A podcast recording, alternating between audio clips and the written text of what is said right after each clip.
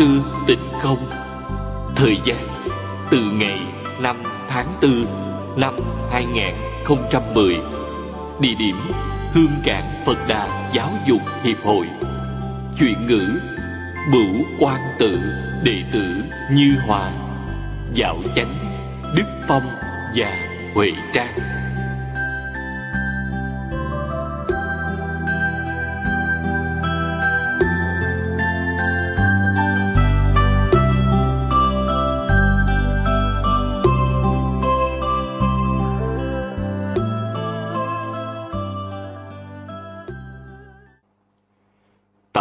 27 Chư vị Pháp Sư, chư vị đồng học, xin mời ngồi xuống.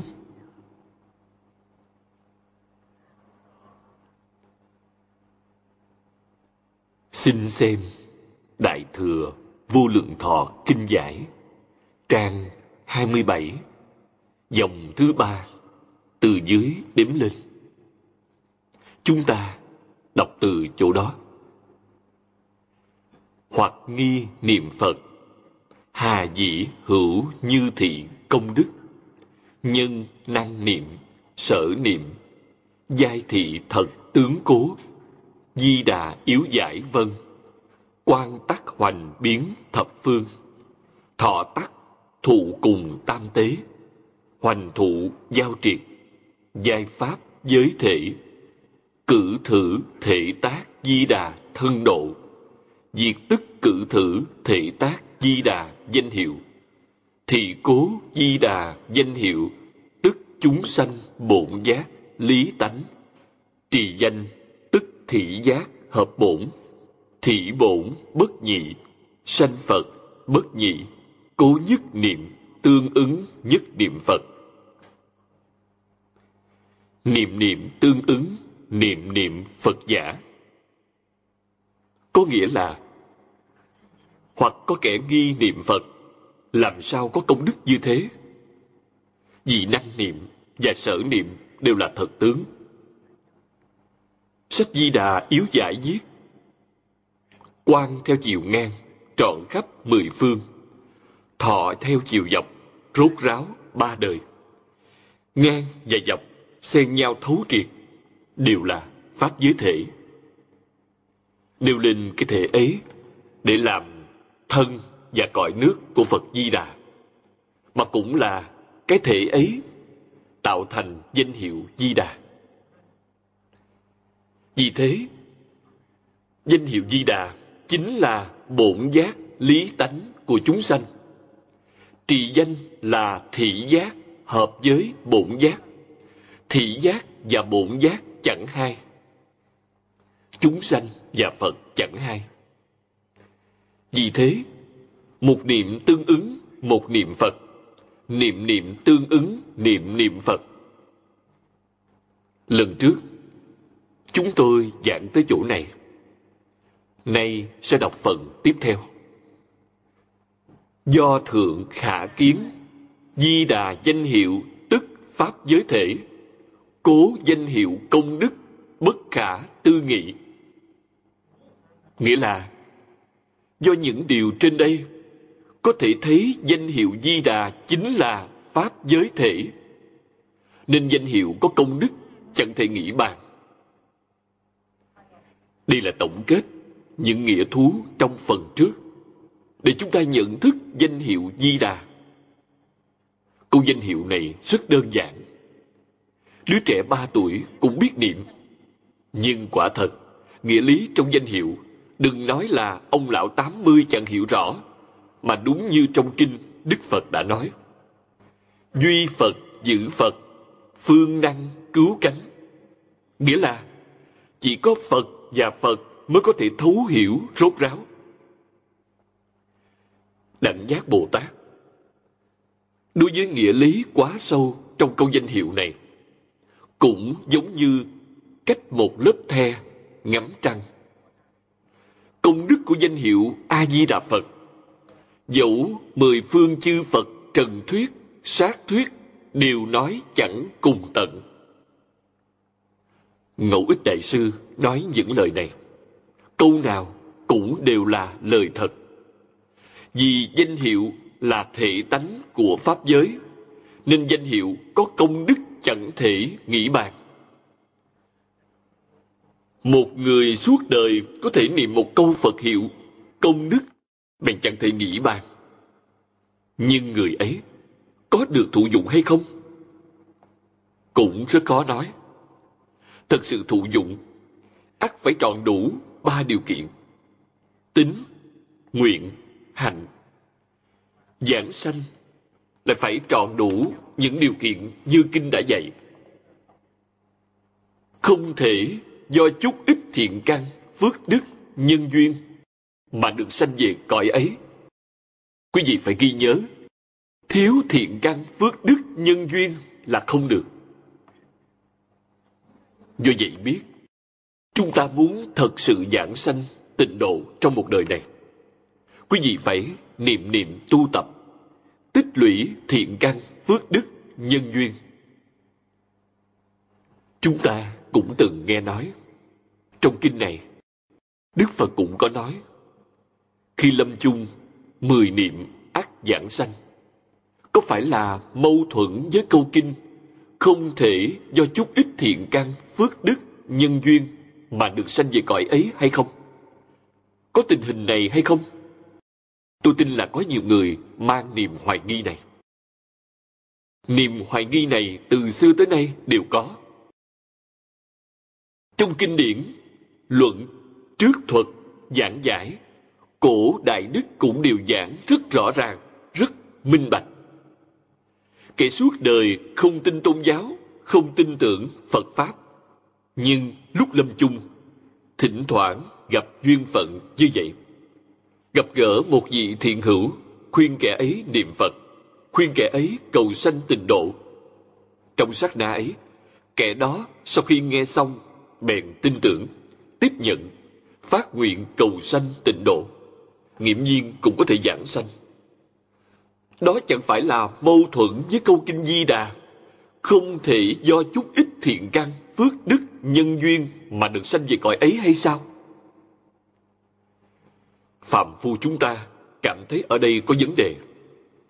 Nhưng đối với người thật sự có công phu, nhìn vào, không chỉ chẳng thấy có vấn đề, mà còn thấy là hoàn toàn tương ứng với những điều đã được giảng trong kinh. Do nguyên nhân nào? Suốt đời này, người ấy chẳng tu. Nhưng trong kiếp trước, người ta có tu. Đời đời kiếp kiếp, trong quá khứ, đã tích lũy thiện căn, phước đức, nhân duyên. Cả đời này chẳng có cơ duyên gặp gỡ Phật Pháp. Gần như luống uổng một đời. Nào ngờ khi lâm chung, gặp gỡ thiền hữu cảnh tỉnh, dẫn khởi chủng tử thiện căn và phước đức trong a la gia thức của người ấy phát khởi người ấy bèn thành tựu. Có phải là ngẫu nhiên hay không? Chẳng phải. Huệ năng đại sư 24 tuổi ở trong phương trường thất của ngũ tổ. Nghe kinh chút xíu như thế bèn đại triệt đại ngộ minh tâm kiến tánh. Có phải là ngẫu nhiên ư? Nếu là ngẫu nhiên trong pháp hội của ngũ tổ học trò đông ngần ấy theo Ngài nhiều năm như vậy, vì sao chẳng khai ngộ? Người học Phật cần phải biết, nhân quả thông ba đời.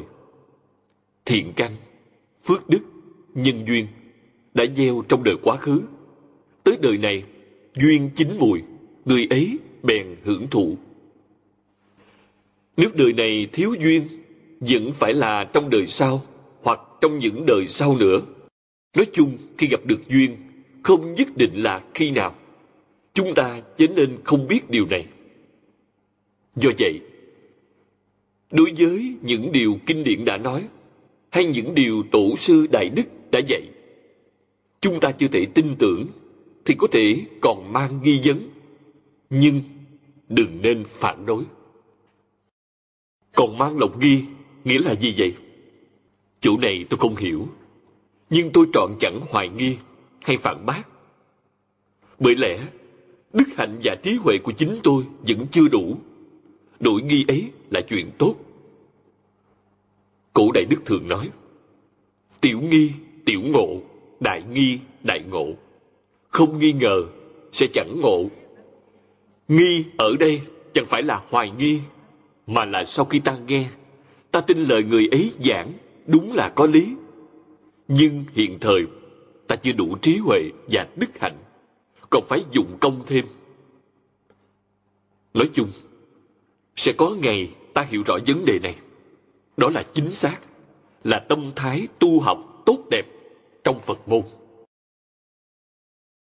Tiếp theo đó, sách Đại Kinh Giải lại nói, danh hiệu tức chúng sanh chi bổn giác lý tánh. Nghĩa là, danh hiệu chính là bổn giác lý tánh của chúng sanh. Trong Kinh Hoa Nghiêm, Đức Phật đã nói rất nhiều lần, hết thảy chúng sanh vốn là Phật. Vì vậy, trong tịnh tông nói, tự tánh di đà, duy tâm tịnh độ. Lời ấy có lý, có căn cứ.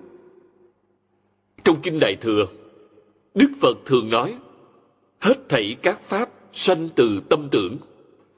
Suốt đời này, chúng ta chẳng có tưởng. Kiếp trước chúng ta có tưởng hay không? Kiếp trước nữa, chúng ta có tưởng hay không? Quá khứ, vô thị, vị lai, vô chung.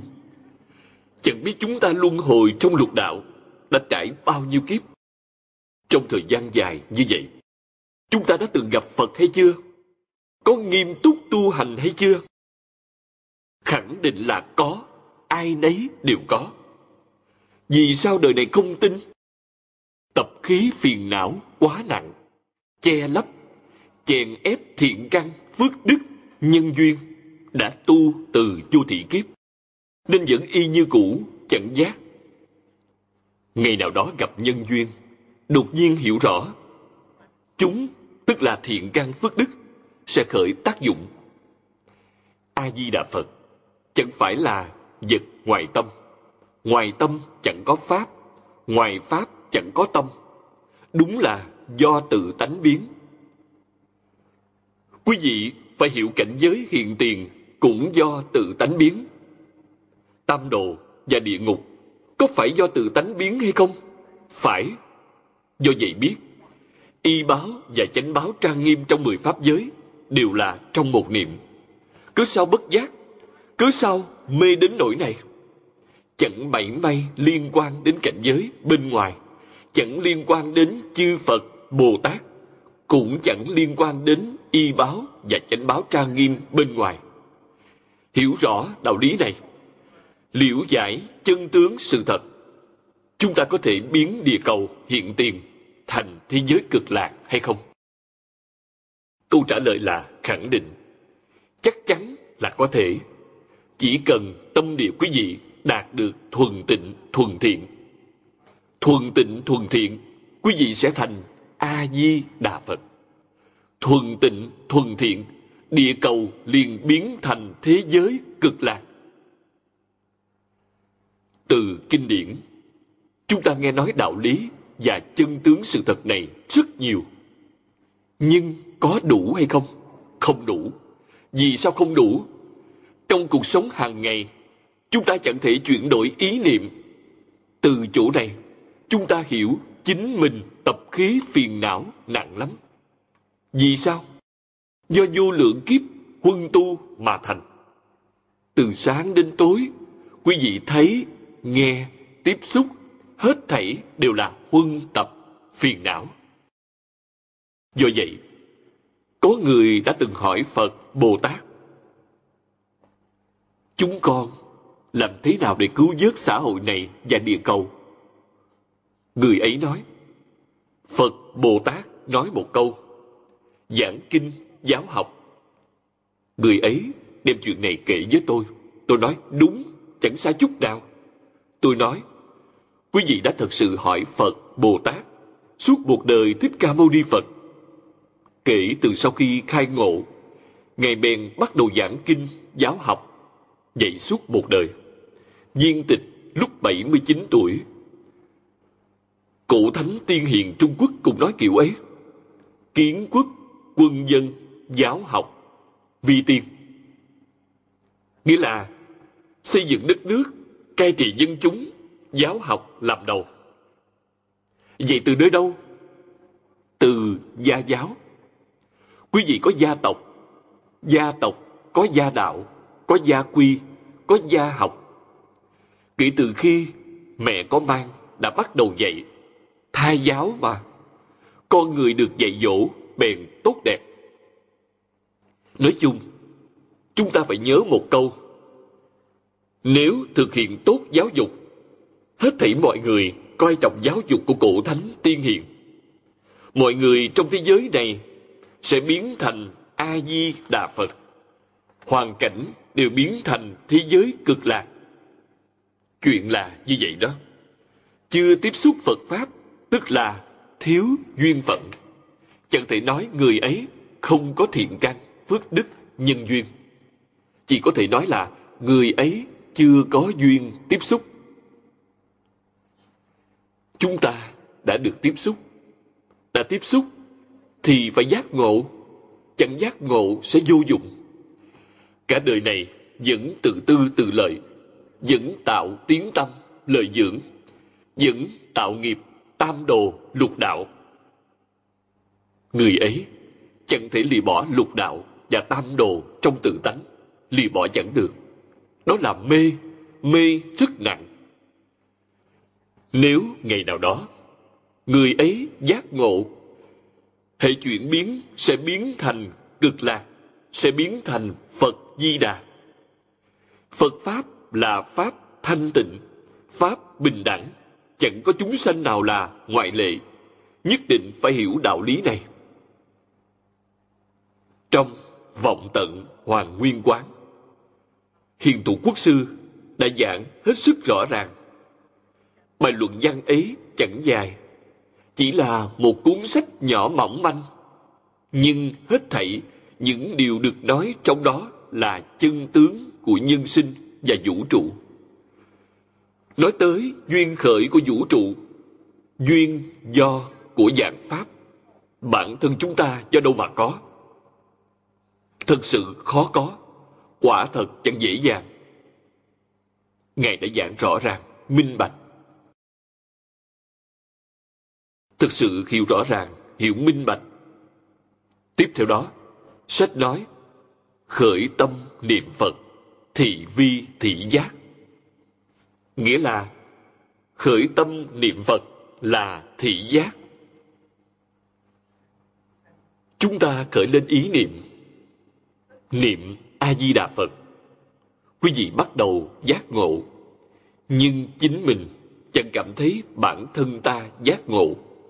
Do nguyên nhân nào? Quý vị niệm Phật chưa đủ công phu. Nếu quý vị có thể khăng khăng một mực niệm một câu Phật hiệu này, khi niệm bèn buông xuống dạng duyên. Vì sao? Chúng quấy nhiễu quý vị. Vì thế, trong kinh giáo, Tổ sư Đại Đức dạy chúng ta nhất tâm niệm Phật. Làm như vậy sẽ hữu hiệu. Nhất tâm là trong tâm chỉ có một câu Phật hiệu. Trừ một câu Phật hiệu ra, thứ gì cũng đều chẳng có. Lúc đó mới gọi là nhất tâm. Nhất tâm là tâm chân thành. Nhất niệm tương ứng, nhất niệm Phật. Niệm niệm tương ứng, niệm niệm Phật. Quý vị có thể giữ được sự chân thành. Kinh Di Đà nói, quý vị có thể giữ được sự chân thành ấy trong một ngày. Bậc thượng căn sẽ khai ngộ, đại triệt đại ngộ, minh tâm kiến tánh. Đó là bậc thượng căn. Một ngày bèn thành tựu. Kinh nói rất hay. Kẻ căn tánh thấp nhất, bảy ngày cũng có thể thành tựu. Có thể chấp trì tới bảy ngày, nhất tâm niệm Phật. Trong tâm thật sự chẳng hoài nghi, chẳng xen tạp, chẳng gián đoạn, bảy ngày thành tựu. Vì thế, mục tiêu của tinh tấn Phật thất là ở chỗ này. Tôi chưa từng đã tinh tấn Phật thất. Tôi cũng chẳng dám làm. Xưa kia, tôi ở Đại Trung, thân cận thầy Lý. Thầy Lý bảo tôi, cụ đã từng mở tinh tấn Phật thất hai lần, làm chủ thất. Số người tham dự ước chừng chỉ có mười mấy người. Sau lần Phật thất ấy, đã xảy ra chuyện. Nói thật ra, nếu quý vị chẳng dụng công, quán thân trái chủ sẽ chẳng tìm đến. Đến khi đó, tức là lúc tham gia tinh tấn Phật thất. Họ tìm quý vị tính sổ. Quý vị tham gia tinh tấn Phật thất, thật sự dụng công, mong giảng sanh. Họ sẽ đặc biệt chú ý. Khi ấy, họ sẽ đến nhiễu loạn. Họ đến nhiễu loạn, quý vị bèn bị ma dựa. Do vậy, hai lần thầy lý tổ chức tinh tấn Phật thất đều gặp phải chuyện này. Có học trò bị ma dựa. Bị ma dựa là một vấn đề nghiêm trọng. Người ta tham gia Phật thất đang là người bình thường. Niệm Phật vài ngày liền biến thành bệnh thần kinh. Quý vị phải chịu trách nhiệm. Thầy lý rất khó có. Tốn thời gian hơn nửa năm để chữa cho người ấy khôi phục bình thường. Vì vậy, sau đó chẳng dám tổ chức tinh tấn Phật thất nữa. Đây là nói tinh tấn tu hành, ắt phải tròn đủ thiện căn, phước đức và nhân duyên. Quý vị chẳng có thiện căn và phước đức, chỉ hoài nghi một chút, hoặc có đôi chút ý niệm tự tư tự lợi đều không được. Đó là quý vị chưa buông xuống sạch sành xanh. Thật sự buông xuống triệt để thì mới có thể tham gia phương pháp tu hành ấy. Vì vậy, thầy bảo tôi, sau đó thầy không dám tiến hành và cũng nhắc nhở tôi chớ làm. Duyên của cụ thù thắng hơn tôi. Cụ được thân cận lão Pháp Sư Ấn Quang. Ngài là nhất đại tổ sư. Duyên của chúng tôi thua cụ. Mà cụ tổ chức tinh tấn Phật thất còn gặp rắc rối. Huống gì chúng tôi. Càng về sau, đời sau kém hơn đời trước. Thật đấy, chẳng giả đâu. Hiện nay, chúng ta dùng phương pháp gì?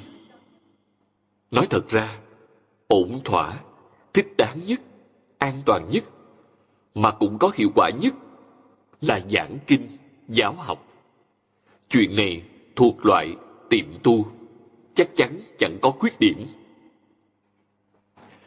Ở nơi đây, sang năm học viện của chúng ta đã được thành lập tròn 10 năm. Thiên học ký trong sách lệ ký đã nói rất hay. Pháp thế gian và xuất thế gian đều giống nhau. Thất niên thiếu thành, cửu niên đại thành. Nghĩa là bảy năm thành tựu nhỏ, chín năm thành tựu lớn. Chúng ta có thành tựu hay không? Cổ Đại Đức đã nói, sư phụ lãnh tấn môn, tu hành tại cá nhân.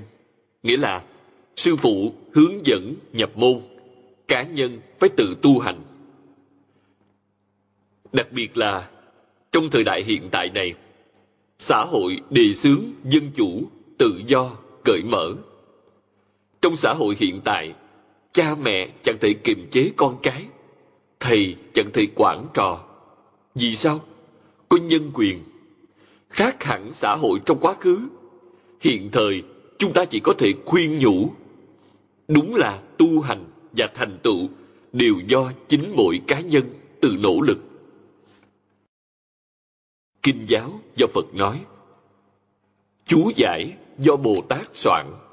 Phật Bồ Tát chốn chốn nhắc nhở chúng ta. Nếu chúng ta y giáo phụng hành, chắc chắn có thành tựu. Thành tựu cạn hay sâu, lớn hay nhỏ, mấu chốt chẳng do thời gian quý vị học dài hay ngắn, chẳng phải do quý vị vận dụng công phu cạn hay sâu, mà do quý vị buông xuống nhiều hay ít. Thuở trước, khi tôi đang học tập, Chư gia đại sư đã bảo tôi lời ấy. Trải qua 59 năm học tập, kiểm nghiệm, chứng tỏ lời ấy chính xác. Quý vị buông xuống nhiều hay ít, quý vị chẳng thể buông xuống. Dẫu tu 300 năm vẫn là phạm phu. Có thể nâng cao công phu lên một bước hay không? Chẳng thể. nâng lên cao một bước cũng chẳng thể. Giống như bước lên cầu thang. Quý vị phải buông nấc thứ nhất xuống thì mới có thể lên được nấc thứ hai. Lại buông nấc thứ hai xuống thì mới có thể lên được nấc thứ ba. Buông xuống triệt để. Quý vị chỉ đặt một chân lên nấc trên, còn chân kia chẳng chịu buông bỏ nấc dưới. Sẽ vĩnh viễn chẳng có cách nào lên cao được. Do vậy, dù 300 năm, quý vị vẫn chẳng có cách nào lên cao hơn một nấc được. Buông xuống, trọng yếu lắm. Vì sao chẳng buông xuống? Tôi khuyên các đồng học, tối thiểu đã khuyên như vậy cũng phải mười mấy năm, hai mươi năm. Chúng ta nhất định phải buông tự tư tự lợi xuống. Khởi tâm động niệm. Nói cách khác, chúng ta sống ở thế gian là vì điều gì? Tôi thưa với mọi người, tôi vì hai chuyện. Một là nhằm giữ cho chánh pháp của Thích Ca Mâu Ni Phật được trường tồn. Hai là giảng sanh tịnh độ. Thân cận A-di-đà Phật. Tôi hiểu rõ, minh bạch Phật Pháp. Suốt đời này làm hai chuyện ấy. Sống một ngày, bèn làm một ngày. Đức Thế Tôn đã nêu gương cho chúng ta. Đức Thế Tôn, trước khi diệt độ, hãy còn một hơi thở, Ngài còn giảng kinh, thuyết Pháp. Quý vị thấy, cuối cùng, Ngài dạy chúng ta tứ y Pháp. Tôn giả A Nan hướng về lão nhân gia thịnh giáo.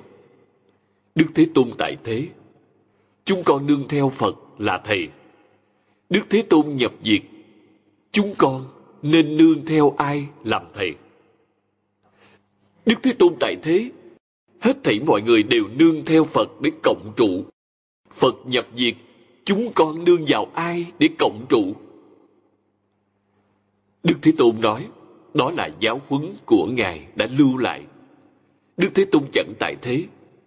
Chúng ta dĩ giới vi sư, nghĩa là lý giới làm thầy. Đức Phật dạy như vậy. Dĩ khổ vi sư, nghĩa là lấy khổ làm thầy. Ngài dạy hai câu ấy, nương vào ai để trụ? Nương vào tứ niệm xứ để trụ, sẽ chẳng khác gì Đức Phật tại thế.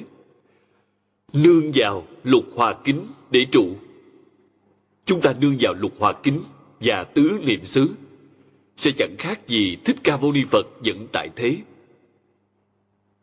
Chúng ta trì giới, chẳng sợ khổ, giống như vẫn ở cùng Thích Ca Mâu Ni Phật hơi thở chưa dứt, Đức Phật vẫn dạy bảo đạo chúng ta.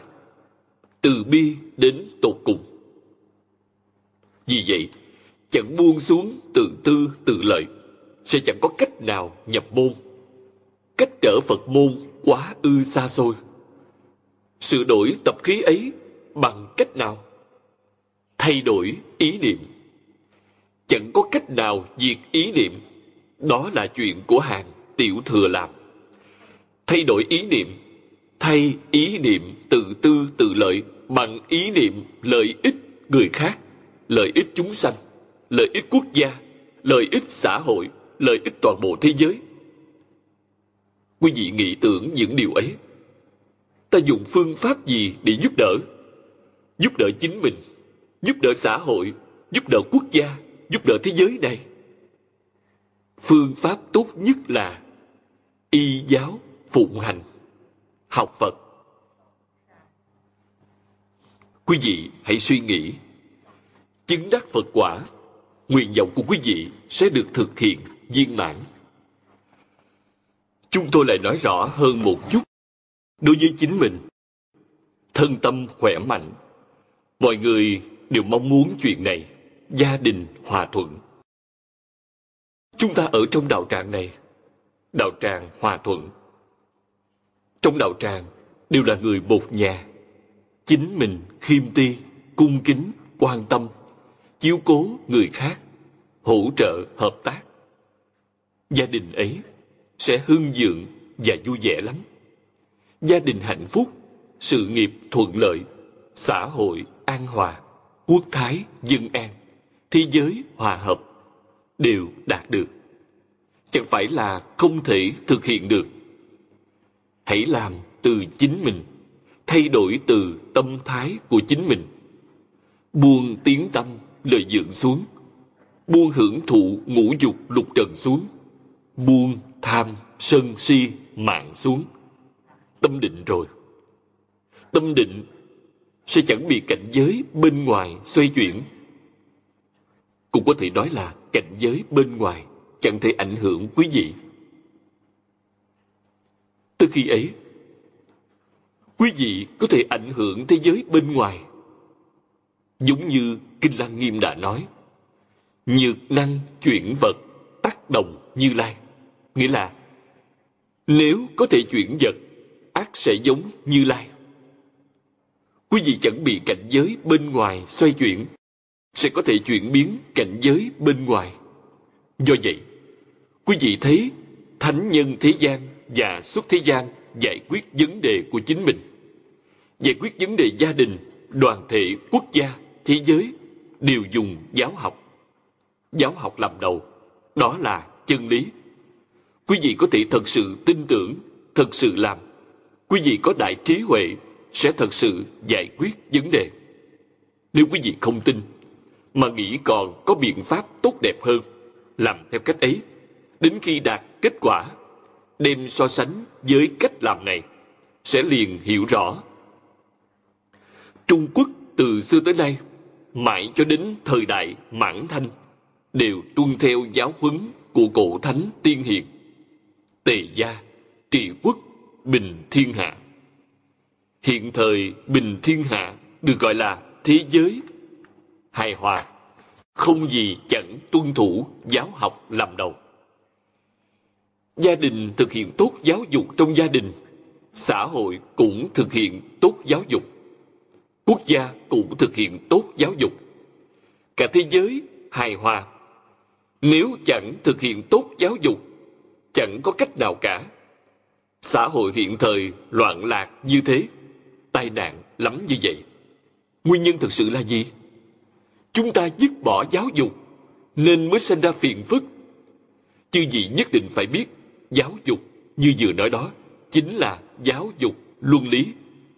Thực sự hiểu rõ giáo dục luân lý, con người sẽ yêu thương nhau, con người biết tự yêu thương mình.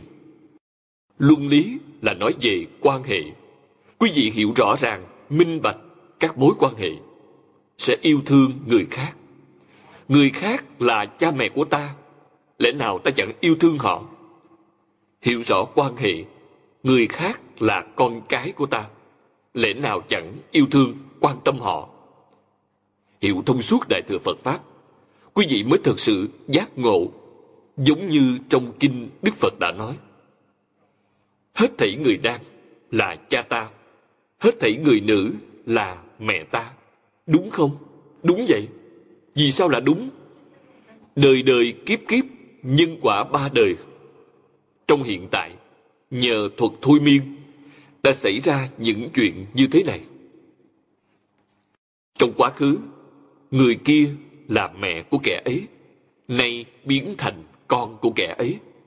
Người đã chết, quay trở lại. Gần đây nhất, tôi còn gặp được một người cũng là một đồng tu học Phật. Hai vợ chồng ông ta đều biết, con gái ông ta kết hôn, sinh ra một đứa cháu gái, chính là mẹ ông ta tái sanh. Quý vị thấy, bà nội cô ta do vô cùng yêu thích đứa cháu gái ấy nên đầu thai trở lại làm con của cô ta. Quan hệ giữa người và người là như vậy. Từ vô lượng kiếp đến nay, chúng ta luôn có những mối quan hệ mật thiết như vậy. Nhưng hệ chuyện thế bèn quên mất. Nếu quý vị có trí nhớ, những thứ trong A La Gia đều được khôi phục. Quý vị đều có thể nhớ kỹ, sẽ biết tất cả hết thảy mọi người có quan hệ với quý vị như thế nào. Lời Phật giảng là chân thật, chẳng giả, không chỉ hết thảy mọi người có quan hệ với ta như thế, mà tất cả động vật và chúng ta cũng có mối quan hệ như vậy. Kinh là Nghiêm dạy. Nhân tử vi dương, dương tử vi nhân. Nghĩa là người chết thành dê, dê chết thành người. Đường nào trong lục đạo chúng ta cũng đã từng trải qua. Thời gian lại rất dài, lại còn trải qua rất nhiều lần. Chẳng phải là một hai lần quan hệ mật thiết.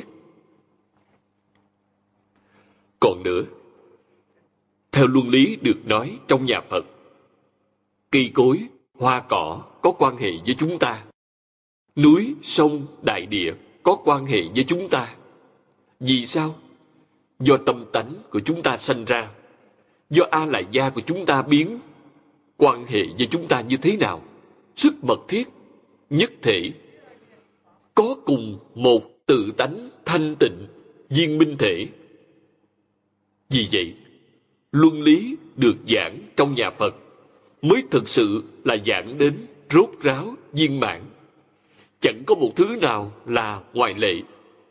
Nếu không hiểu thông suốt mối quan hệ ấy, thì Kinh Phật thường dùng một tỷ dụ để giảng giải rất hay. Tỷ dụ được dùng nhiều nhất để nói là nằm mộng. Mộng, huyễn, bọt, bóng. Tỷ dụ chủ yếu là nằm mộng, còn huyễn, bọt nước, hình bóng là những ví dụ kèm thêm. Chúng ta đều có kinh nghiệm nằm mộng.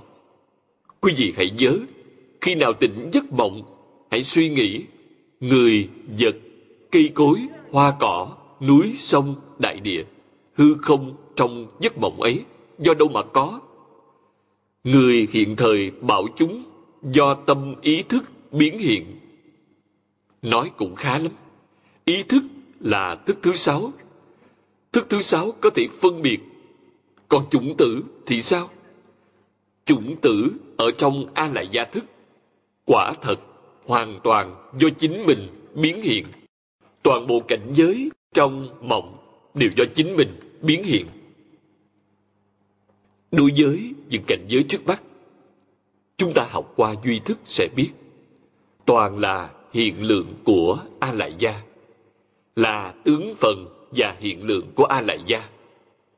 A Lại Gia do đâu mà có? A Lại Gia biến hiện từ chân tánh. Sau khi mê chân tánh, A Lại Gia bèn xuất hiện. Ba tí tướng, tức là nghiệp tướng, cảnh giới tướng và chuyển tướng của A Lại Gia biến hiện ra cái được Phật Pháp gọi là y báo và chánh báo trang nghiêm trong mười pháp giới. Lại mở rộng ra sẽ giống như phẩm hoa tạng thế giới và thế giới thành tựu của kinh hoa nghiêm. Chẳng có ngàn mé. Tự tánh không gì lớn có thể lọt ra ngoài không gì nhỏ chẳng gồm trong chẳng có ngàn mé nhất thể tuy vậy chúng ta chẳng có cách nào chứng đắc do nguyên nhân nào phiền não tập khí chẳng thể buông xuống được quý vị sẽ chẳng thể chứng đắc. Nhưng chúng ta tiếp nhận sự hung đúc của kinh giáo, hung đúc trong một thời gian dài, cũng hiểu rõ minh bạch. Sự minh bạch ấy được gọi là giải ngộ. Ngộ có hai thứ. Một là minh bạch, tức là giải ngộ. Nghe Đức Phật nói, bèn hiểu rõ chẳng sai. Loại thứ hai là chứng ngộ. Chứng ngộ thì mới có thụ dụng. Vì sao? Hoàn cảnh là cảnh giới hiện lượng của chính mình. Giải ngộ chẳng phải vậy. Giải ngộ chẳng phải là cảnh giới hiện lượng, mà là cảnh giới tỷ lượng, là cảnh giới đương vào thánh ngôn lượng, mà khởi. Vì thế, niệm Phật là giác ngộ, là thị giác. Thị giác và bổn giác là một không hai. Thị giác của chúng ta trong hiện thời chính là giải ngộ. Khi bổn giác hiện tiền sẽ là chứng ngộ quý vị thấy thị giác hợp bổn dùng phương pháp niệm phật này để triệt ngộ tự tánh có cùng một cảnh giới với đại triệt đại ngộ minh tâm kiến tánh trong tông môn chỉ là dùng phương pháp khác nhau. Một câu Phật hiệu niệm tới rốt ráo, niệm đạt đến lý nhất tâm bất loạn sẽ là đại triệt đại ngộ. Khi ấy, cõi thật báo trang nghiêm của chư Phật Như Lai sẽ hiện tiền. Điều khẩn yếu là chính mình phải thật sự làm. Thật sự làm là chính mình thật sự buông xuống, thật sự làm chuyện ấy, xem nó là một đại sự phải thực hiện trong đời này, thì mới có thể thực hiện được trong một đời. Kim sở niệm chi Phật, chánh ngã bổn giác. Nghĩa là, nay vị Phật được niệm chính là bổn giác của ta, tức là tự tánh, thanh tịnh, viên minh thể. Cố vân trì danh, tức thị, thị giác hợp bổn. Nghĩa là, nên nói trì danh chính là thị giác hợp với bổn giác. Cũng cho nên quên tiêu chuẩn trì danh cho Đại Thế Chí Bồ Tát đã giảng. Đô nhiếp lục căn, tịnh niệm tương kế. Nghĩa là nhiếp trọn sáu căn, tịnh niệm nối tiếp. Phải niệm như vậy thì mới được. Nhiếp trọn sáu căn là buông xuống dạng duyên. Niệm của quý vị sẽ là tịnh niệm. Nếu quý vị chẳng thể nhiếp trọn sáu căn, mắt sẽ chạy theo sắc tướng bên ngoài, tai sẽ đuổi theo thanh trần để nghe ngóng. Tâm quý vị luôn hướng ra ngoài, đều đặt nơi cảnh giới lục trần, cũng tức là tâm quý vị tán loạn. Nhiếp trọn sáu căn, tâm bèn định. Mắt ta chẳng thấy sắc, tai chẳng nghe tiếng, định rồi. Học theo quán thế âm Bồ Tát, xoay cái nghe để nghe nơi tự tánh. Tai vốn nghe bên ngoài, nay chẳng nghe bên ngoài nữa, mà nghe bên trong. Bên trong là gì? Bên trong là tự tánh, quay đầu. Lục căn đều quay đầu, chẳng duyên theo bên ngoài, chẳng duyên theo cảnh giới lục trần bên ngoài. Đó là tự tánh vốn định. Hãy quay đầu, thì tự tánh vốn định. Kinh Lăng Nghiêm gọi điều ấy là thủ Lăng Nghiêm Đại Định. Tâm ấy đúng là tâm thanh tịnh, tâm bình đẳng. Trong tình niệm ấy có một câu Phật hiệu, cho nên tình niệm ấy dễ tu. Nếu trong tình niệm ấy thứ gì cũng chẳng có, sẽ chẳng dễ dàng. phàm phu chúng ta không tu được. phàm phu chúng ta có nhất niệm. Nhất niệm là A-di-đà Phật. A-di-đà Phật tương ứng với tánh đức của tự tánh. A-di-đà Phật là đức hiệu của tánh đức. Niệm tới khi tự tánh bát nhã hiện tiền sẽ gọi là hoát nhiên đại ngộ. Lý nhất tâm bất loạn. Đại Thế Chí Bồ Tát dạy chúng ta như vậy. Này chúng ta thực hiện thì phải nhớ. Hãy thực hiện ở chỗ sáu căn, tạm thời đừng khởi tác dụng nào khác. Xa lìa cảnh giới lục trần, tìm một nơi thanh tịnh để thâu gom cái tâm. Dùng hoàn cảnh để giúp đỡ chính mình, chẳng hoài nghi pháp môn này, chẳng hoài nghi tịnh độ, chẳng hoài nghi A-di-đà Phật, chẳng hoài nghi vị thầy trong đạo tràng chúng ta đang tu học, chẳng hoài nghi đồng học, quý vị sẽ chẳng bị chướng ngại. Một câu A-di-đà Phật này, quý vị cứ niệm niệm tiếp nối. Tiếp nối là chẳng gián đoạn. Công phu đắc lực sẽ thành tựu.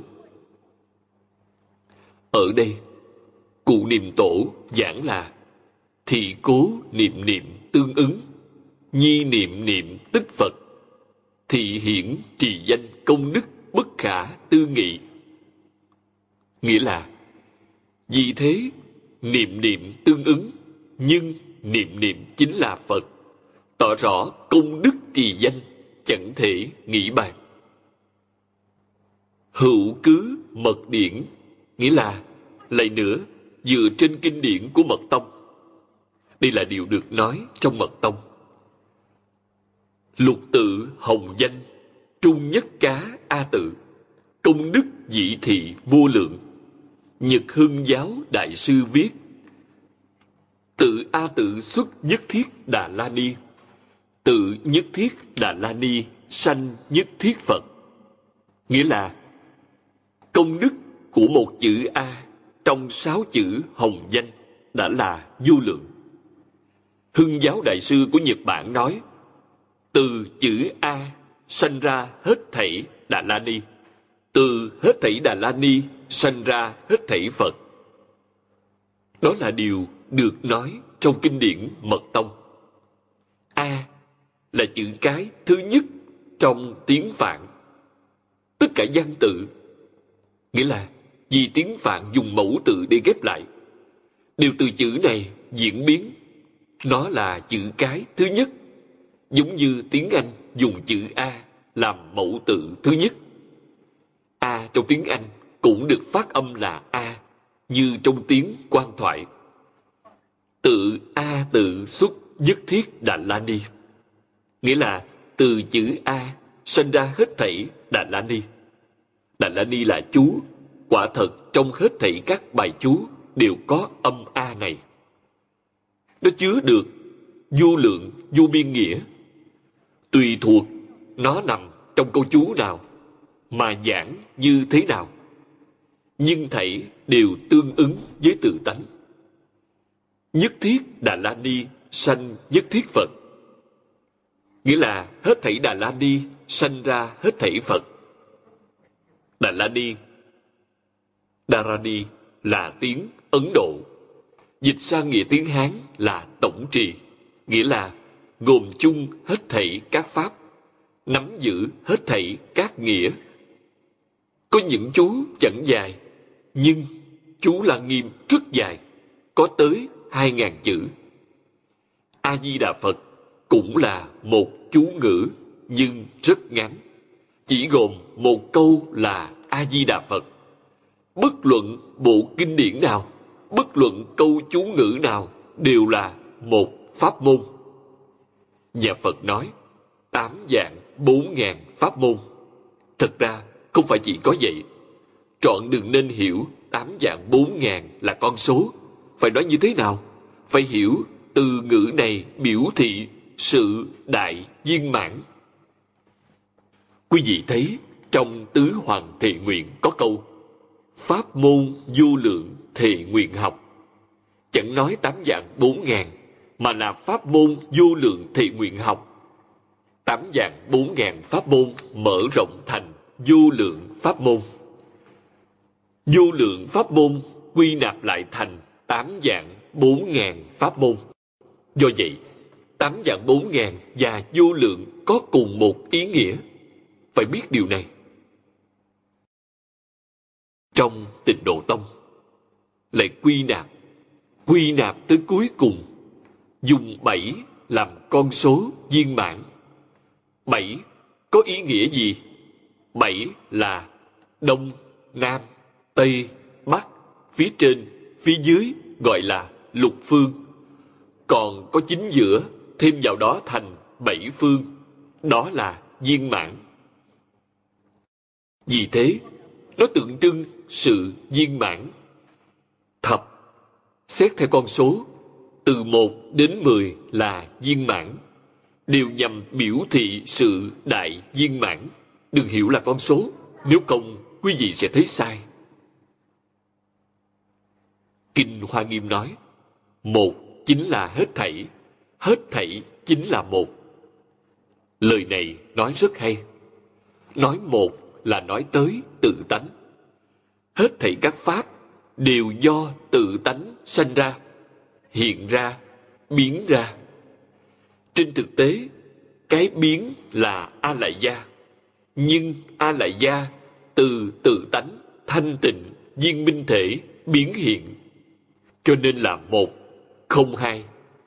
Tự tánh là chân tâm a lại gia là vọng tâm, chân vọng chẳng hai bất luận là xét theo lý hay xét theo sự phật pháp luôn dạy chúng ta trọn pháp giới hư không giới hết thảy các pháp và chính mình là một thể. Thật sự nhận thức, thật sự chứng đắc trong tự tánh, có vô lượng trí huệ, vô lượng từ bi, vô lượng đức hạnh tự nhiên lưu lộ. Trí huệ, đức hạnh, từ bi lưu xuất trong cuộc sống, công việc, đãi người, tiếp vật. Quý vị dùng gì? Dùng tâm từ bi, dùng trí huệ, dùng đức hạnh. Vậy thì quý vị là Phật, Bồ Tát, là Đại Thánh, Đại Hiền, giúp đỡ hết thảy chúng sanh quay đầu, giúp đỡ hết thảy chúng sanh tu hành, chứng quả. Chúng ta đọc câu văn kế tiếp. Hữu A tự chân ngôn, thập phương Phật tâm, chư Phật Pháp thân, đồng sở gia trì. Nghĩa là, lại nữa, chân ngôn chữ A là tâm của mười phương chư Phật. Pháp thân của chư Phật cùng gia trì. Ở đây, cụ hoàng dùng chữ hữu vì những điều này đều là lời giảng của hưng giáo đại sư người Nhật. Chữ A này là tâm của mười phương chư Phật, là tâm chú. Chữ A là Phật tâm, tâm chú. Chúng ta thường nói chữ A ấy là nguyên âm của vũ trụ. Nguyên là nguyên thủy, nguyên âm tức là âm thanh nguyên thủy. Nguyên âm của vũ trụ là thanh âm A này. Tất cả hết thảy các âm thanh đều từ âm này biến hiện. Vì thế, nó là mẫu âm thứ nhất. Mẫu âm trong hết thảy các âm thanh được biến hiện từ nó. Vì thế, nó là Phật tâm.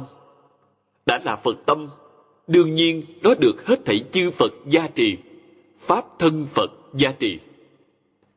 Lại nói, tỳ lô xá na, dĩ thử a tự danh vi bí tạng. Nghĩa là, tỳ lô xá na Phật gọi chữ A này là tạng kính nhiệm. Bí ở đây chẳng phải là bí mật. Trong Phật Pháp chẳng có bí mật. Chuyện bí mật chẳng thể nói với người khác mới gọi là bí mật. Còn trong Phật Pháp, bí là thâm mật, nghĩa là sâu xa, kính nhiệm. Lý quá sâu, sự quá rắc rối. Vô lượng nhân duyên thành tựu một Pháp Chúng ta nói đơn giản nhất thì trong sinh vật, đơn giản nhất là một tế bào. Nhưng nói theo Phật Pháp, tế bào cũng do vô lượng tạng. Dùng từ ngữ này để hiển thị ý nghĩa. Những lý được bao hàm trong ấy quá sâu, duyên quá phức tạp. Dùng chữ A này để biểu thị điều ấy. Hữu tam thân duy thuyết A tự nhất pháp. Nghĩa là, lại nữa, ba thân chỉ nói một pháp chữ A.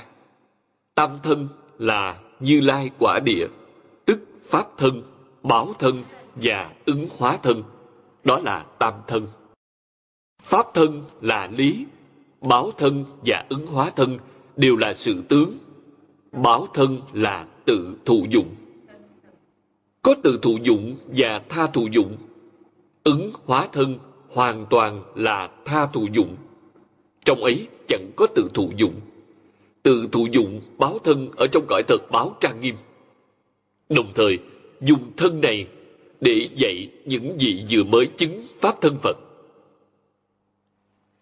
Vì quý vị chỉ cần buông vô minh xuống, buông vô thị vô minh xuống thì cũng là như chúng tôi thường nói – Đối với hết thảy các pháp, không khởi tâm, không động niệm, đó là buông xuống vô minh. Vẫn còn khởi tâm động niệm thì không được. Quý vị chưa buông xuống.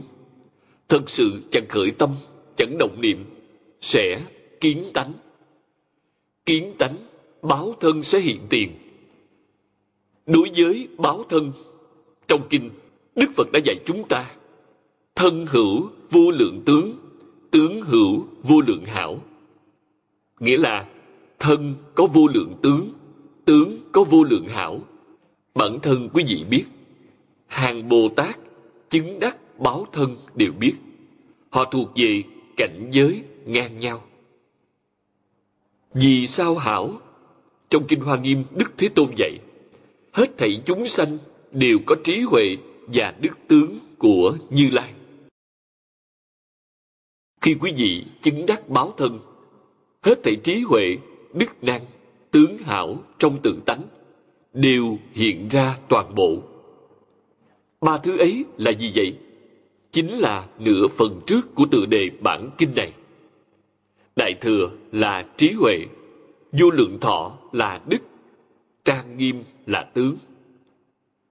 Quý vị chứng đắc các điều kiện, tâm quý vị thật sự đạt được thanh tịnh, đạt được bình đẳng. Giác là khai ngộ, toàn bộ đều ở trong tựa đề bản kinh. Tam thân cũng chỉ dùng một chữ A. Trong một chữ này, thảy đều trọn đủ. Đó là A tự nhất pháp. Chư kinh quảng tán thử pháp công đức, văn danh xúc nhĩ, chúng tội ban tiêu, sướng thanh kiến tự, vạn đức vân tập. Nghĩa là các kinh khen ngợi rộng rãi công đức của Pháp này. Danh hiệu nghe lọt vào tai, các tội tiêu tan, sướng âm thanh, thấy mặt chữ, muôn đức nhóm về như mây. Hai câu này nói rất hay. Thiện quán, đảng tính, trực du tịnh độ, thâm tu viên trí, hiện chứng Phật đạo. Nghĩa là kẻ thấy biết nông cạn chỉ tin tưởng bèn về thẳng cõi tịnh người trí tu sâu trí vẹn. Chứng phật đạo trong hiện đời. Kẻ công phu nông cạn nhưng chân tính chân phát nguyện cầu sanh tịnh độ sanh về cõi phạm thánh đồng cư trong thế giới cực lạc đó là kẻ công đức nông cạn người sâu xa trí huệ viên mãn xuất hiện. Dùng tự đề bản kinh này để nói sẽ là thanh tịnh, bình đẳng, giác. Đạt được thanh tịnh, bình đẳng, trong ấy cũng có cạn hay sâu khác nhau. Vì thế, giác có tiểu ngộ, có đại ngộ, có đại triệt đại ngộ khác nhau. Vì sao? Buông xuống nhiều hay ít khác nhau. Buông chấp trước xuống, nhưng chẳng buông phân biệt xuống. Có giác hay không? Có. Giác một ít là A-la-hán. Ít hơn A-la-hán là Tu Đà Hoàng.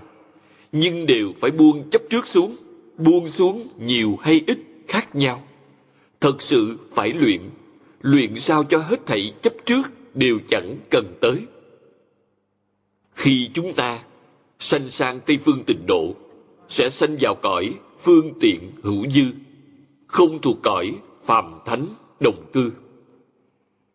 Nếu phân biệt cũng buông xuống, không chỉ chẳng chấp trước, mà ý niệm phân biệt cũng chẳng sanh.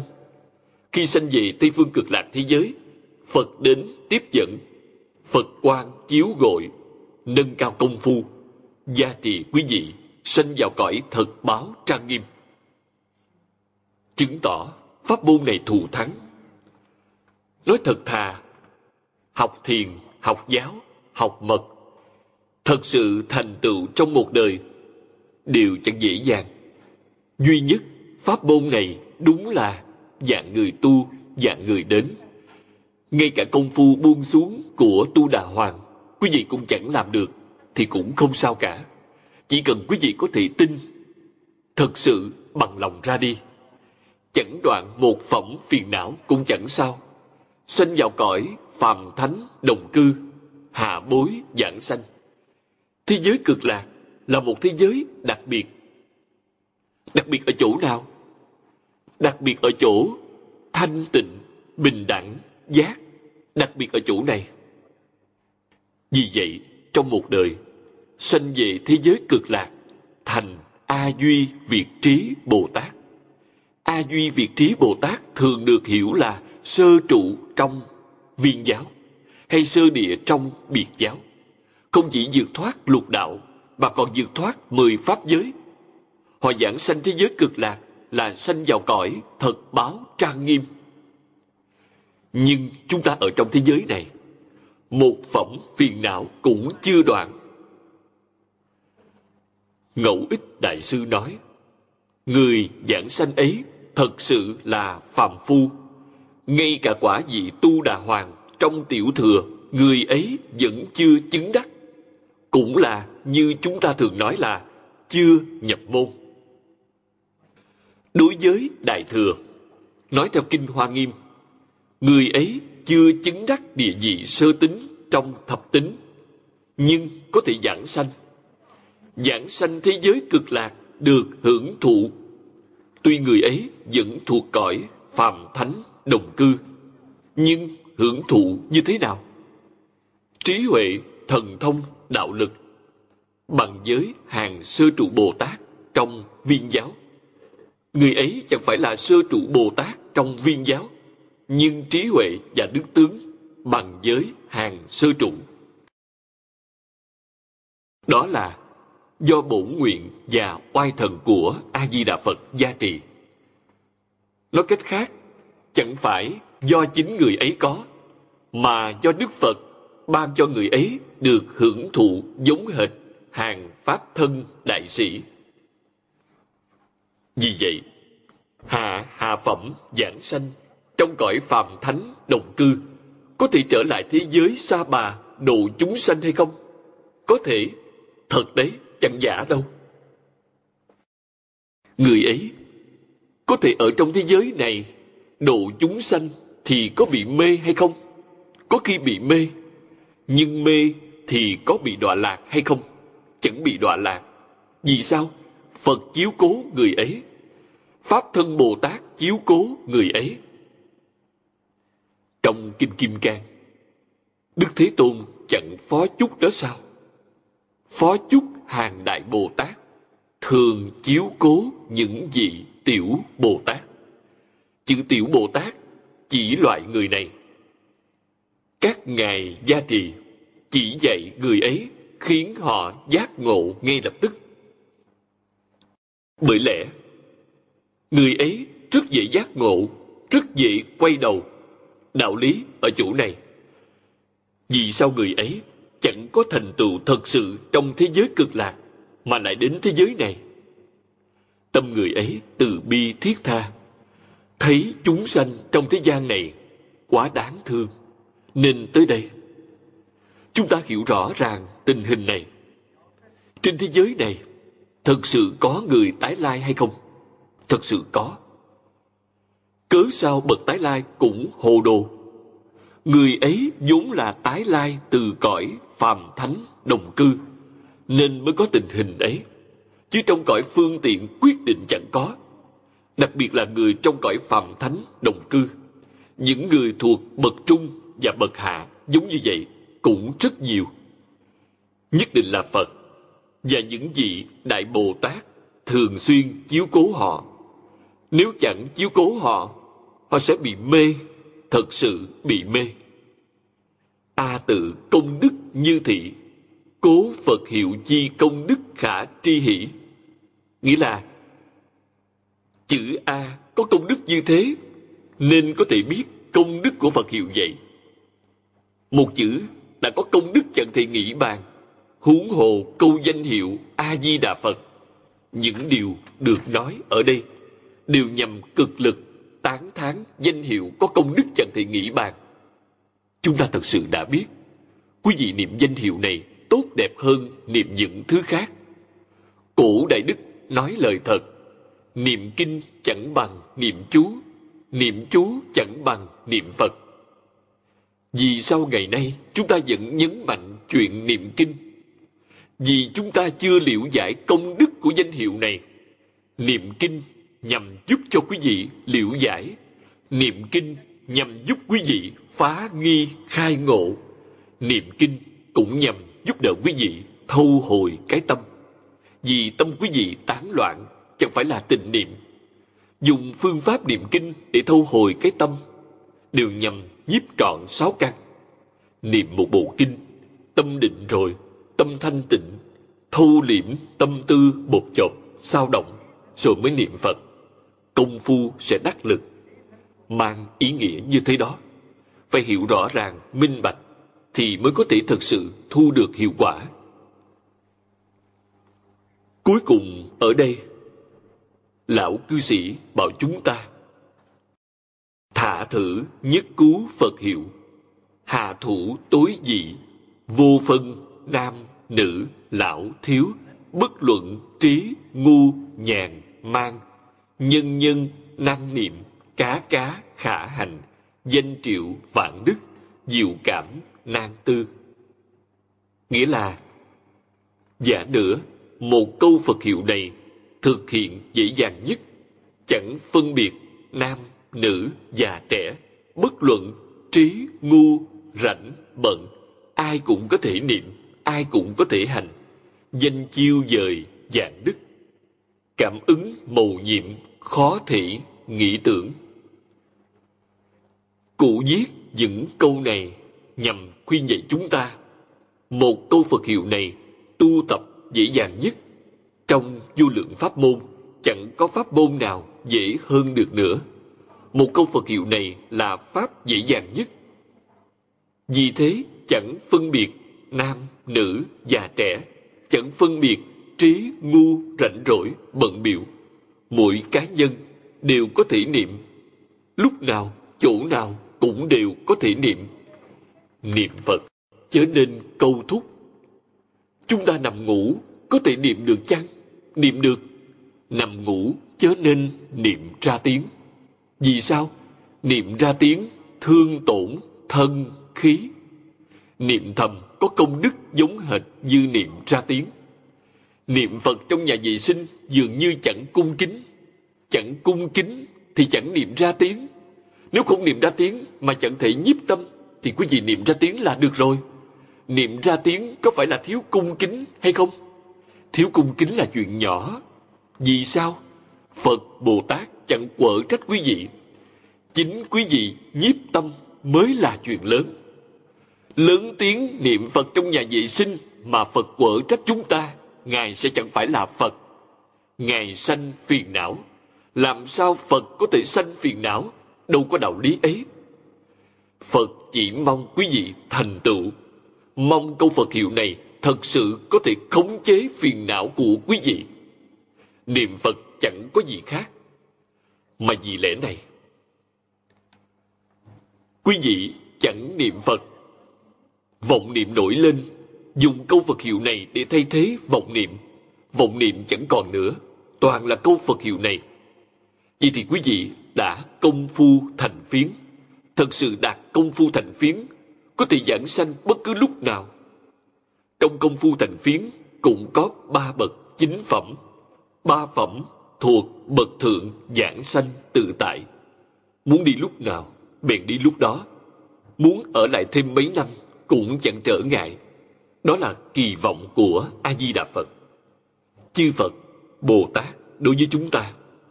Đó gọi là gì? Đó là cung kính thật sự. Cung kính chẳng phải các thứ chấp trước hình thức trong thế gian này. Nhưng chúng ta cũng phải coi trọng hình thức. Vì sao?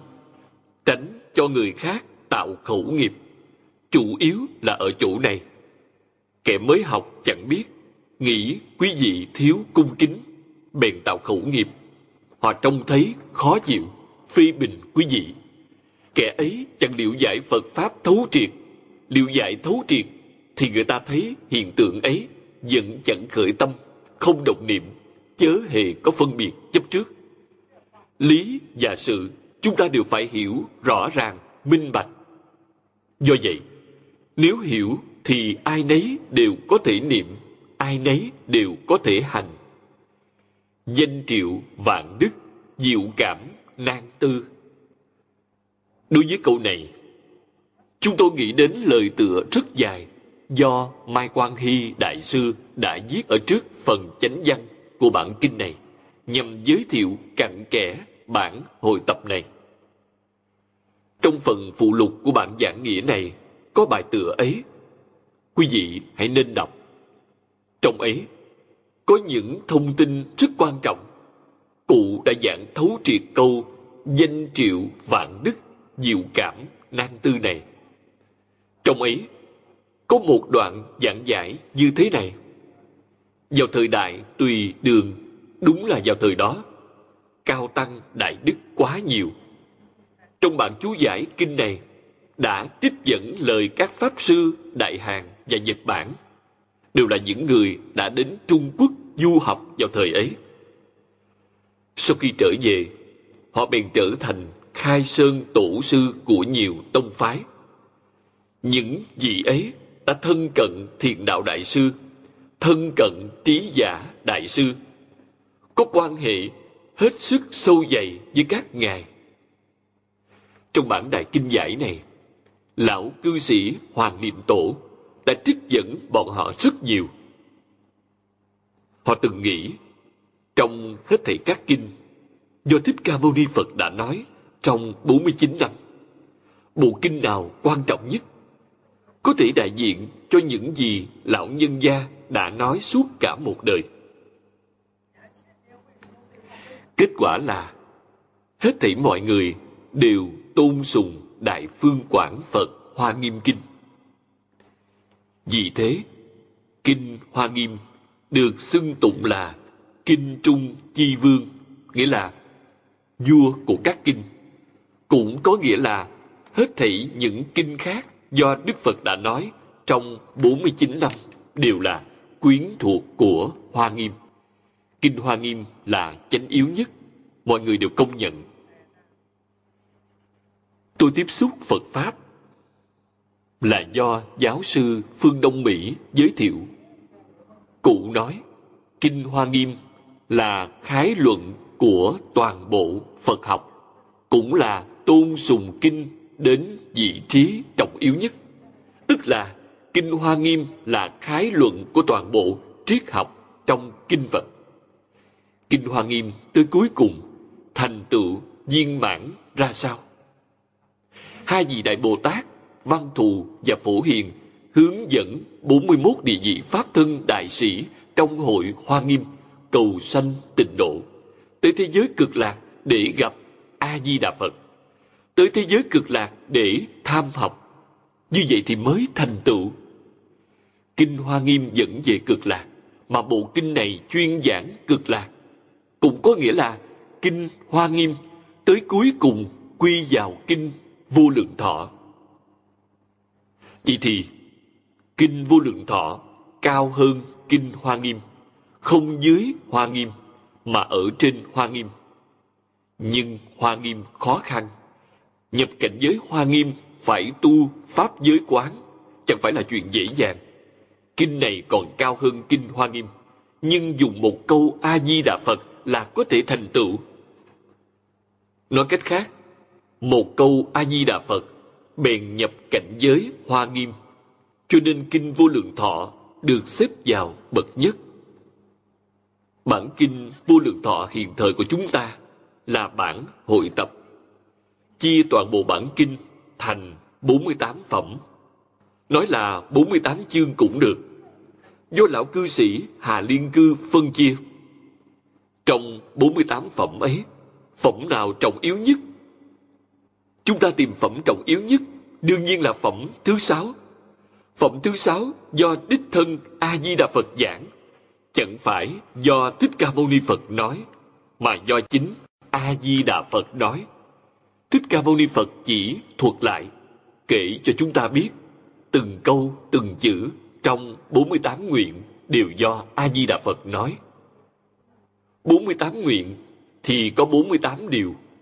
Điều nào trọng yếu nhất trong quá khứ, các tổ sư Đại Đức cũng công nhận nguyện thứ 18 quan trọng nhất. Nguyện thứ 18 là gì? Mười niệm ắt giảng sanh. Do vậy, tại Nhật Bản có tông phái gọi là bổn nguyện niệm Phật. Họ dựa vào nguyện thứ 18, niệm A-di-đà Phật bèn thành công, chẳng sai. Cổ Đại Đức Nhật Bản sáng lập pháp môn này các ngài thành tựu.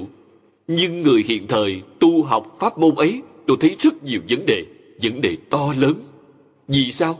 Họ không hiểu giáo nghĩa, cổ đại đức dùng một câu a di đà phật này nhưng họ có cơ sở họ hiểu rõ còn những người học theo hiện thời một chút lý luận trong các bộ đại kinh đại luận họ cũng không biết chấp trì một câu danh hiệu này phiền não lẫn tập khí đều chẳng đoạn làm sao có thể thành tựu cho được? Họ cũng chẳng thật sự phát tâm. Tông chỉ của kinh này là phát bồ đề tâm nhất hướng chuyên niệm. Họ có một mực chuyên niệm nhưng chẳng phát bồ đề tâm. Bồ đề tâm là gì? Chân thành, thanh tịnh, bình đẳng, chánh giác, từ bi. Cổ nhân niệm một câu a di đà phật này. Quý vị quan sát cẩn thận, thật vậy các ngài có tâm ấy cho nên các ngài tương ứng, người niệm phật hiện tại dùng vọng tâm, tự tư, tự lợi, tham cầu tiến tâm, lợi dưỡng, tham cầu hưởng thụ ngũ dục lục trần. Lại còn tổn người, lợi mình. Làm sao có thể giảng sanh? Niệm câu danh hiệu này, họ chỉ có thể đạt được lợi ích là gieo một chủng tử niệm phật trong a la gia thức. Sẽ có thành tựu trong đời kế tiếp hay đời sau nữa. Chứ đời này họ chẳng thể thành tựu. Chúng ta cho nên không biết điều này. Lại giảng, bồ đề tâm rõ ràng. Trong phần trước của bạn chú giải này, chúng ta đã đọc thấy phát bồ đề tâm là phát tâm thành phật, phát tâm làm phật, phát tâm làm phật là phát tâm độ chúng sanh chẳng có cái tâm giúp đỡ và thành tựu chúng sanh, niệm câu a di đà phật sẽ chẳng tương ứng với thế giới cực lạc. Vì thế, ngẫu ích đại sư đã giảng rất hay. Trong phần trước, chúng ta đã đọc rồi. Có thể giảng sanh hay không? Được quyết định bởi có tính nguyện hay không? Phẩm vị cao hay thấp? Do công phu niệm phật cạn hay sâu? Ngài nói lời này hay quá. 48 nguyện của a di đà phật, được hết thảy chư phật như lai tán thán. Vì sao? Rộng độ chúng sanh, thích hợp khắp ba căn, thâu trọn lời căn, lẫn độn căn. Trong tâm a di đà phật, chẳng có gì khác. Niệm niệm luôn giúp đỡ chúng sanh mau chóng thành phật, giống hệt như ngài. Sau khi thành phật sẽ phổ độ chúng sanh. Ngài chẳng tự tư tự lợi, chẳng tạo tiếng tâm, lợi dưỡng. Ngày nay chúng ta niệm phật, gặp chướng ngại lớn nhất, vấn đề là ở chỗ này. Do vậy, trong hai mươi, ba mươi năm gần đây, tôi thường nói, thường khuyên dạy các đồng học, chính mình cũng phải thật sự làm, buông tự tư tự lợi xuống tôi lớn tuổi như vậy, đã ngoài tám mươi, người đã nên chết rồi. Sống một ngày phải báo ân phật một ngày. Báo ân phật là gì? Tự hành khuyên người khác. Mỗi ngày đọc tụng kinh vô lượng thọ, tuân theo lý luận và phương pháp trong kinh vô lượng thọ để tu học nhằm tự lợi, đồng thời chia sẻ những điều tâm đắc trong sự học tập của chính mình với các đồng học hữu duyên. Kinh gọi đó là tâm độ chúng sanh. Sống một ngày làm một ngày. Có nghĩ tới ngày mai hay không? Không nghĩ tới ngày mai. Chẳng có ngày mai. Tám mươi tuổi đã đáng nên chết, còn mong tưởng gì nữa? Sống một ngày bèn làm một ngày, sống hai ngày bèn làm hai ngày. Điều gì cũng chẳng nghĩ tới, điều gì cũng đều buông xuống. Năm xưa, lão cư sĩ triệu phát sơ, vì này là bậc trưởng thượng, là trưởng bối của chúng tôi, hết sức yêu thương tôi mà cũng rất quan tâm, khuyên tôi rất nhiều lần, lá rụng về cội. Tôi là người vô cùng hoài niệm cái cũ. Đối với quê nhà có tình chấp rất sâu bao nhiêu năm nghĩ tới quê cũ nơi quê cũ còn có tiểu miếu thật ra là thiền tự tôi tính trùng tu nhiều năm như vậy tôi biết nhất định sẽ gặp khó khăn. Đó cũng là một thứ tình chấp, cần phải buông xuống. Quê nhà của chư Phật, Bồ Tát ở đâu? Trọn khắp Pháp giới, hư không giới, chẳng phải là một chỗ, nơi nào cũng đều là quê nhà. Hết thảy thời, hết thảy chỗ, hết thảy chúng sanh và chính mình đều cùng một thể. Vì vậy, ắt phải buông xuống loại tình chấp này, chẳng còn nghĩ tới nữa. Trong thế giới này, cả xã hội đều đang động loạn, tai nạn dồn dập. Nơi nào có duyên, bèn đến nơi đó. Mỗi ngày đều nghĩ là ngày cuối cùng của ta, không nghĩ tới ngày mai. Chẳng có ngày mai, ta ở trong thế gian này cho tới hôm nay bèn kết thúc. Điều gì trọng yếu nhất? Niệm Phật trọng yếu nhất. Khuyên người khác niệm Phật trọng yếu nhất. Trừ điều này ra, chuyện gì cũng đều chẳng khẩn yếu, đều nên triệt để buông xuống. Do vậy, quý vị hiểu một câu danh hiệu này, danh hiệu triển khai thành 48 nguyện. Một câu danh hiệu này tổng nhiếp 48 nguyện. 48 nguyện triển khai thành kinh vô lượng thọ. Kinh vô lượng thọ triển khai thành Đại Phương Quảng Phật Hoa Nghiêm Kinh.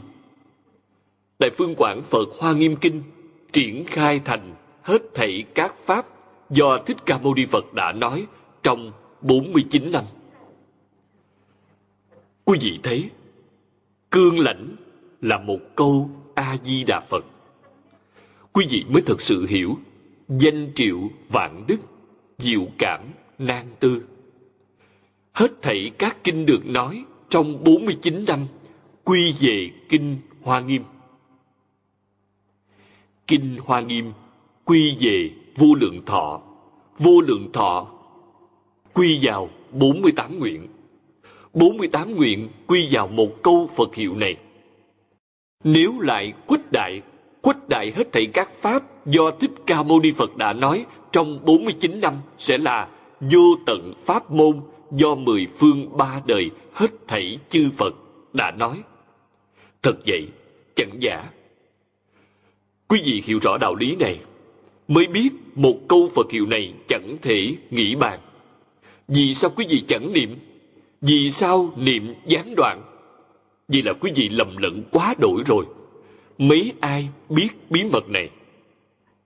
Người thật sự biết quá ít. Chúng ta thấy phần cuối còn có mấy câu. Tùng hữu niệm xảo nhập, vô niệm, tức phàm tâm, đốn hiển quả đức. Nghĩa là từ hữu niệm khéo nhập vô niệm, dùng ngay cái tâm phàm để nhanh chóng hiển bày quả đức. Lời này là thật. Phàm phu thành Phật, dùng pháp môn này rất nhanh chóng, một đời thành tựu đơn giản, dễ dàng, ổn thỏa, thích đáng, đáng tin cậy. Tìm pháp môn nào khác giống như vậy chẳng ra. Cuối cùng, cụ nói, như sớ sao vân, nghĩa là như sách sớ sao viết, tức là liên trì đại sư nói, tề chư thánh ư phiến ngôn, nghĩa là bằng chư thánh trong một lời. Phiến ngôn là danh hiệu, tề là bình đẳng với họ. Chư Thánh là ai? 41 địa vị Pháp thân đại sĩ. Quý vị dùng một câu Phật hiệu này sẽ bình đẳng với họ. Thật đấy. Vì sao biết là thật? Chính A-di-đà Phật nói ra, sanh về Tây Phương cực lạc thế giới đều là A-duy Việt Trí Bồ Tát. Chẳng phải là bình đẳng hay sao? A-duy Việt Trí Bồ Tát là 41 địa vị Pháp thân đại sĩ. Việt tam kỳ ư nhất niệm, nghĩa là vượt khỏi ba đại A Tăng kỳ kiếp trong một niệm. Diệt là siêu diệt, nghĩa là vượt trội, vượt thoát. Tam kỳ là ba đại A Tăng kỳ kiếp. Một câu A-di-đà Phật này bèn vượt qua, chẳng cần phải tốn thời gian dài như thế. Trong đời này giảng sanh thế giới cực lạc, bền vượt hơn những vị Bồ Tát đã tu trong ba đại A Tăng kỳ kiếp. cực viên cực đốn chí giản chí dị nghĩa là cực viên cực đốn đơn giản dễ dàng tột bậc đơn giản đến tột bậc. Dễ dàng tới tột bậc. Viên cực, đốn cực. Được làm thân người. Nghe phật pháp. Gặp gỡ pháp môn như thế này, quả thật không dễ dàng. Cố tri phát bồ đề tâm, nhất hướng chuyên niệm, bất đảng vi bổn kinh chi cương tông. Thật diệt vi nhất đại tạng giáo chi chỉ quy giả nghĩa là, nên biết phát bồ đề tâm, một mực chuyên niệm chẳng phải chỉ là cương lãnh và tông chỉ của kinh này, mà quả thật cũng là chỗ chỉ quy của giáo pháp trong đại tạng vậy. Lời kết luận cuối cùng hay quá. Vì thế, người tu tịnh tông chúng ta muốn thành tựu trong một đời này, nhất định phải biết tám chữ ấy. Quý vị phải hiểu rất rõ ràng, phải biết rất thâm nhập phải phát bồ đề tâm. Phát bồ đề tâm thì nhất định phải phát tâm làm phật. Ta phải thành phật trong một đời này.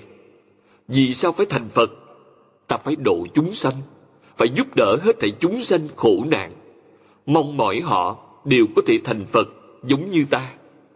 Nếu quý vị có tâm như vậy, có nguyện như vậy, một câu a di đà phật này sẽ có cảm ứng chẳng thể nghĩ bàn vì thế tám chữ ấy không chỉ là cương yếu và tông chỉ của kinh vô lượng thọ mà nói thật ra nó là chỉ quy của hết thảy kinh giáo do Thích Ca Mâu Ni Phật đã giảng trong 49 năm. Chỉ quy có ý nghĩa giống như cương tông, tức là cương yếu tông chỉ. Nói cách khác, thọ trì một câu A-di-đà Phật này, thật sự phát tâm làm Phật, phát tâm độ chúng sanh, giúp đỡ hết thảy chúng sanh thoát lìa biển khổ, lìa khổ được vui. Quý vị có cái tâm ấy, sẽ có hành vi ấy. Giúp đỡ ra sao? Phải nói tường tận, rõ ràng pháp môn và kinh điển này cho họ biết. Họ mới có thể lìa khổ rốt ráo, được vui rốt ráo. Do vậy, Đại Thánh, Đại Hiền Thế gian và Xuất Thế gian, giúp đỡ hết thảy chúng sanh khổ nạn, chỉ dùng phương pháp giáo học, tự mình giải quyết vấn đề của chính mình, cũng là nghiêm túc học tập thì mới có thể làm được. Chính mình chẳng nghiêm túc học tập, sẽ chẳng có cách nào giúp đỡ người khác, giúp đỡ cả nhà, giúp đỡ toàn bộ xã hội, giúp đỡ cả thế giới đều do cùng một đạo lý này vì vậy, nhất định phải nghiêm túc, nỗ lực, nêu gương tốt cho mọi người thấy. Người ta sẽ tin tưởng. Hôm nay thời gian đã hết. Chúng ta học tập tới đây. A di đà phật.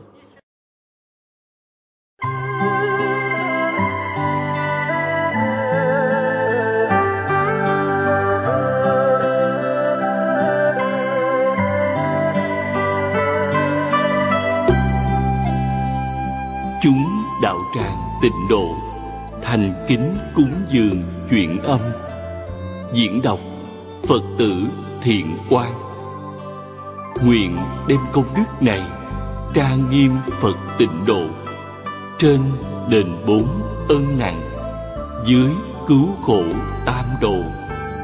Nếu có người thấy nghe, đều phát bồ đề tâm, hết một báo thân này đồng sanh về tây phương cực lạc.